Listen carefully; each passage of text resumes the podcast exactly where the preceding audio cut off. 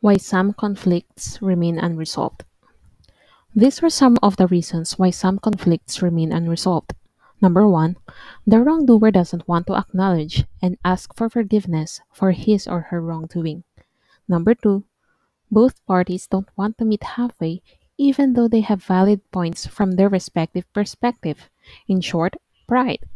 So in order to attain reconciliation and the most wanted, the most needed world peace, we need to respond in humility.